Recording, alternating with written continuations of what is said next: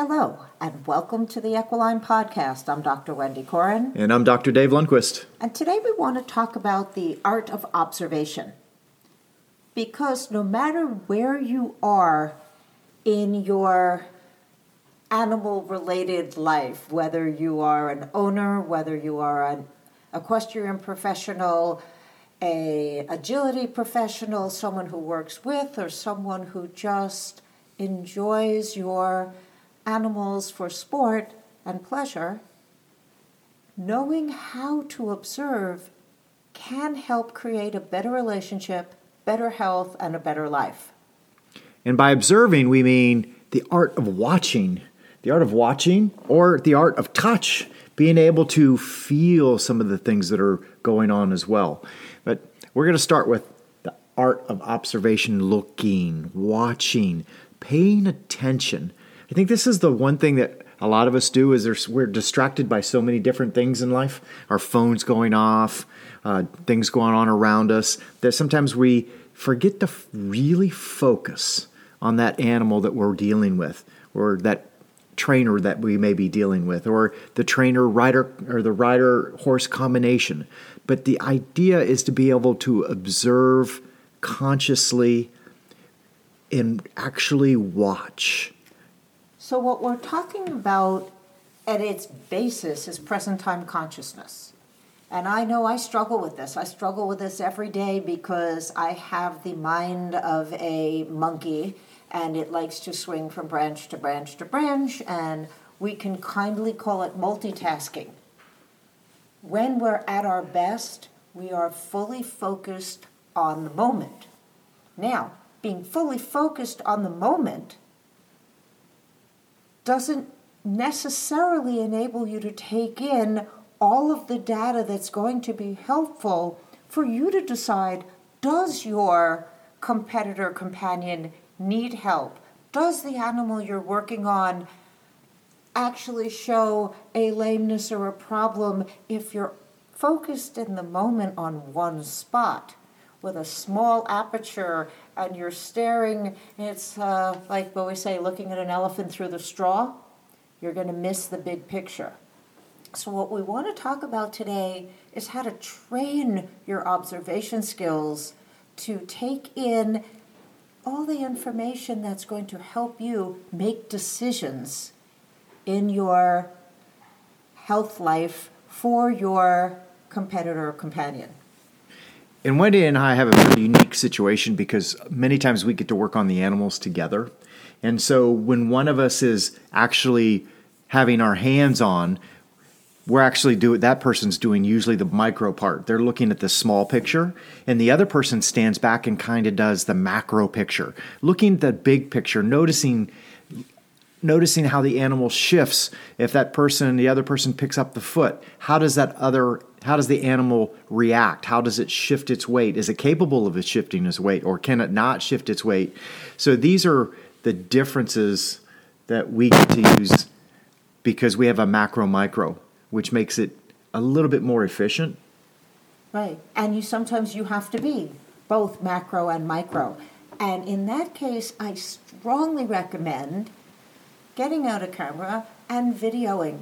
Whether you're videoing it yourself and having the camera on across the room, or there's someone who's not necessarily involved but close by to take a video of your interaction with the animal. Why? Because the first time you watch it, you could look at one spot, and the second time another, and sometimes you can look globally. And when I say look globally, it's as Dave said, are they moving towards you or away from you? Are they shifting their weight? What's the expression uh, in their eyes?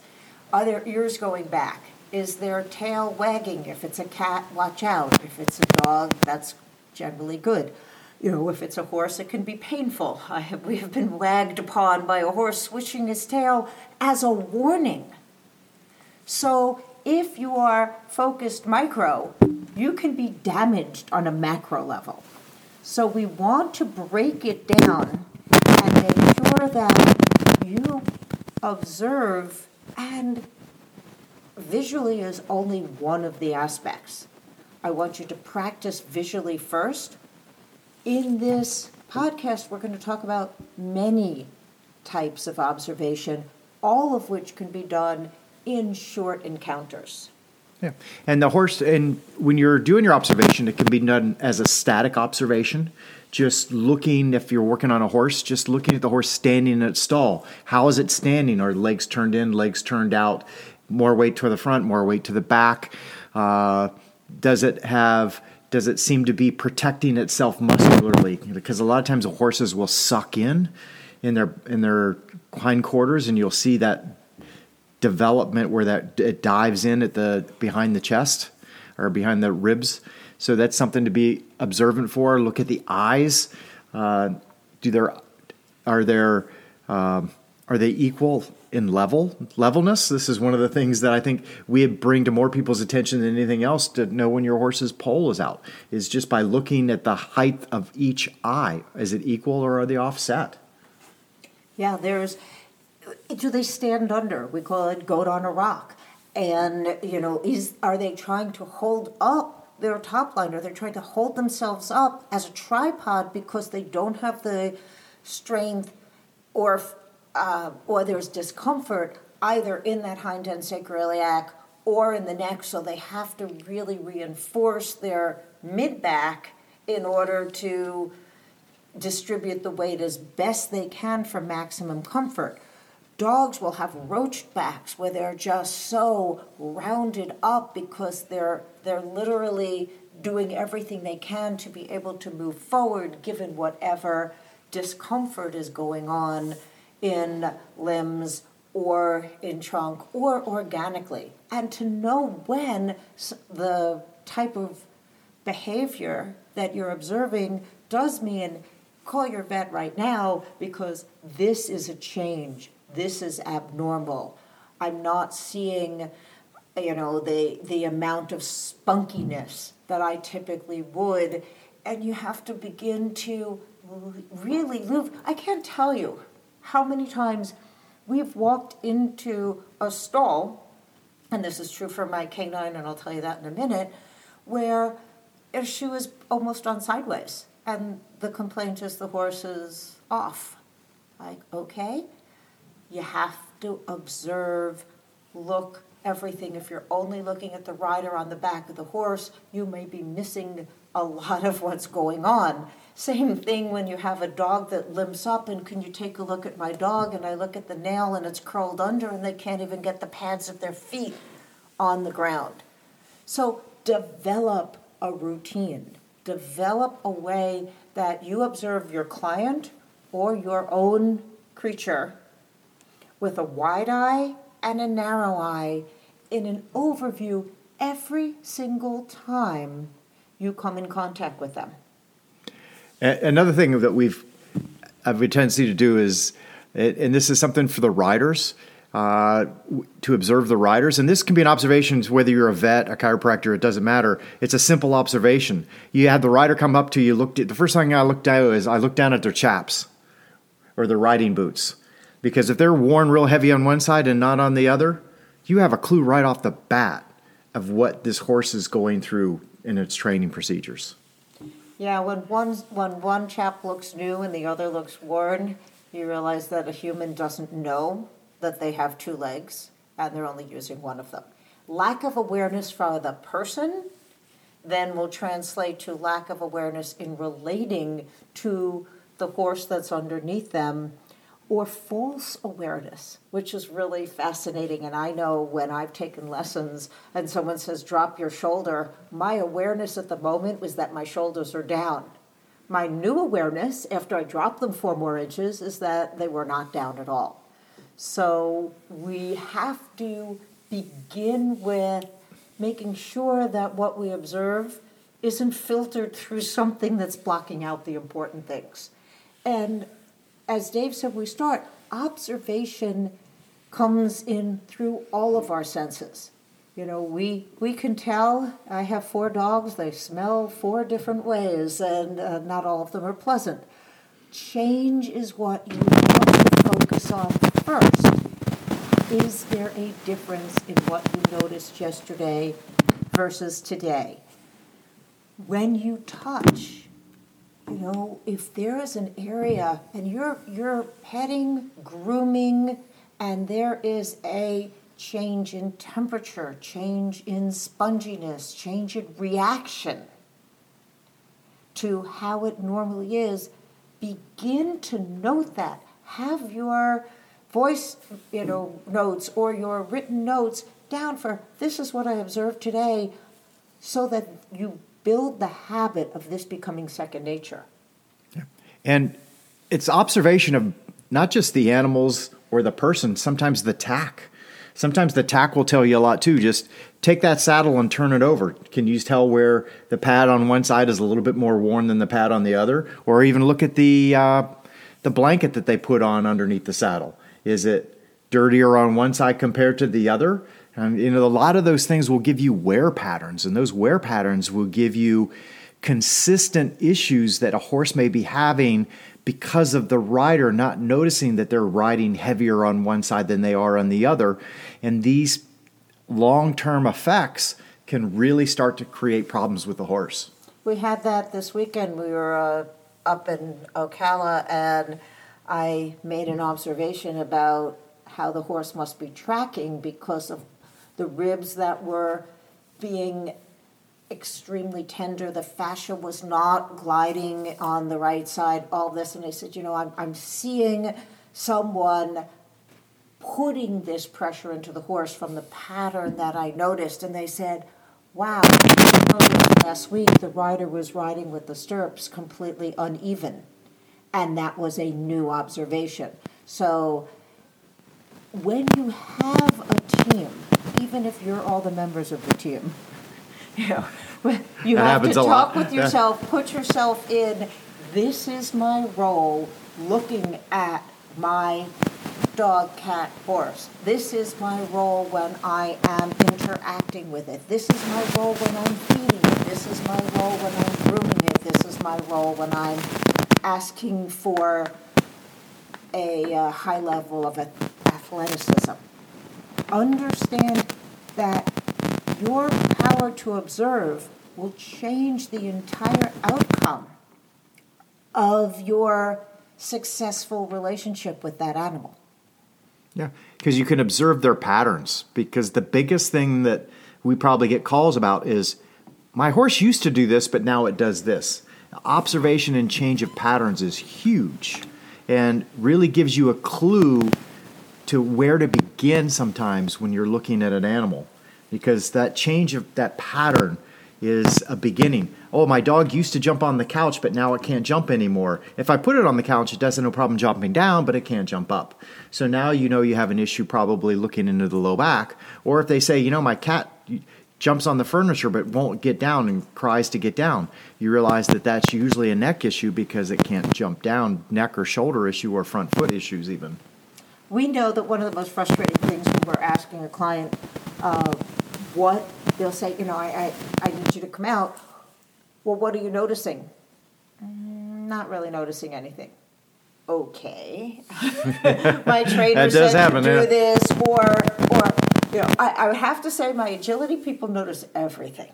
They do. Everything. They see every little tell, aspect. Is there a difference between the weave pole on this side and that? Are they coming? I, I have to admit that I have a, a profound respect for the level of ability to notice. We have some of our riders who can literally, from sitting on a horse, tell us, I notice they're off at the poll and they're not engaging their left hind as well, because they're able to create a focus that is so razor sharp that when we come in, we're able to take our skills and either confirm or find a reason behind the reason for that going on. I will tell you that if you need help, there's many ways that we can talk to you about your specific ability to improve observation with your specific animals. So if you have questions about that, please feel free to reach out because developing the skills is a part of the process. And developing the skills takes a little bit of training and a lot of repetition. I know one of the things that kind of helped me with horse, with working with some horse lameness issues with some of the vets was somebody mentioned if you just get yourself into the same kind of posture the horse and walk like the horse for a second, you'll kind of give an idea of what the horse is feeling. And it works really well sometimes because if you head bob or move your drop your shoulder or, or, or turn your leg and move like that horse, pretty soon you'll start to notice where things are showing up in your own body. And then you can, uh, then it gives you an idea of where to start and sometimes and check that animal. I actually love that memory that that just created for me because when Dave and I took our veterinary chiropractic training a billion years ago, we were in a group that was 50% veterinarians, 50% chiropractors, and the vets really were sharp on the anatomy, physiology, and the chiros were on mobility and and uh, touch. Yeah. And we were all grown ups crawling around on the floor, pretending we were horses while allowing the others to palpate. And um, yeah, it's great, great memory of that you can sometimes learn at a profound level that stays with you forever by being quite silly. Yeah. It's breaking observation down to its basics, is really what it is. I mean, you've really got to make it as simple and complicated as you can at the same time. They start off as simple because you, you'll see more if you if you actually open your eyes up and let your pupils dilate a little bit because that's how you let more light in. More light in means more information, and more information gives you an idea of what's going on.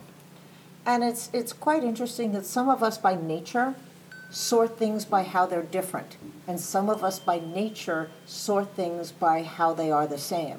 So learn about yourself in doing this and say, what is it when you observe? Do you observe how it's like it was the last time, or are you observing what's different? And when you become aware of that, you're able to shift it to what's most useful for your dog, cat, horse, elephant, orangutan, whatever it is you happen to interact with at that time. I know I, if someone says, How is this compared to last time? The same, the minute I put my hands on, the information comes through and I go, Ooh, this is different. I can notice difference. If they ask me, Is, is it the same?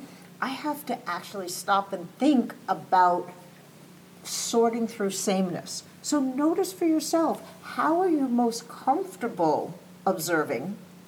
Do you see the forest or the trees? You know, what, or individual trees? Notice how you observe and then add to your toolbox. Say, you know, I always see the big picture of how they move, but I can never know is it right front, left hind, is it coming from above or is it coming from below?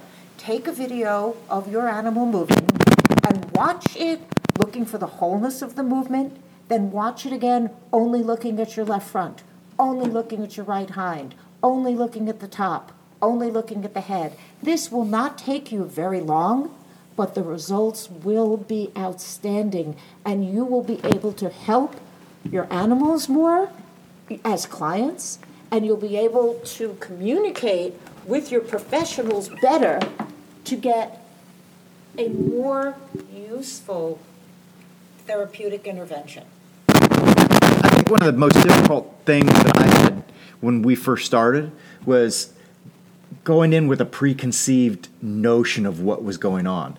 And sometimes, a lot of times, we stopped asking the rider first or the trainer first what they thought was going on because it put this idea in my head that, okay, I've got to find some way to support that. And that's not in the best intention for the animal. So you have to, with the best intent, do your observation with a clean slate. Just observe with every skill you have? Well, I think we've given you some homework. What I ask of you this time, give us some feedback. Send us some videos with your comments, and let's see how we can help you become better observers. This has been an Equiline podcast. I'm Dr. Wendy Corin. And I'm Dr. Dave Lundquist. Have a spectacular day.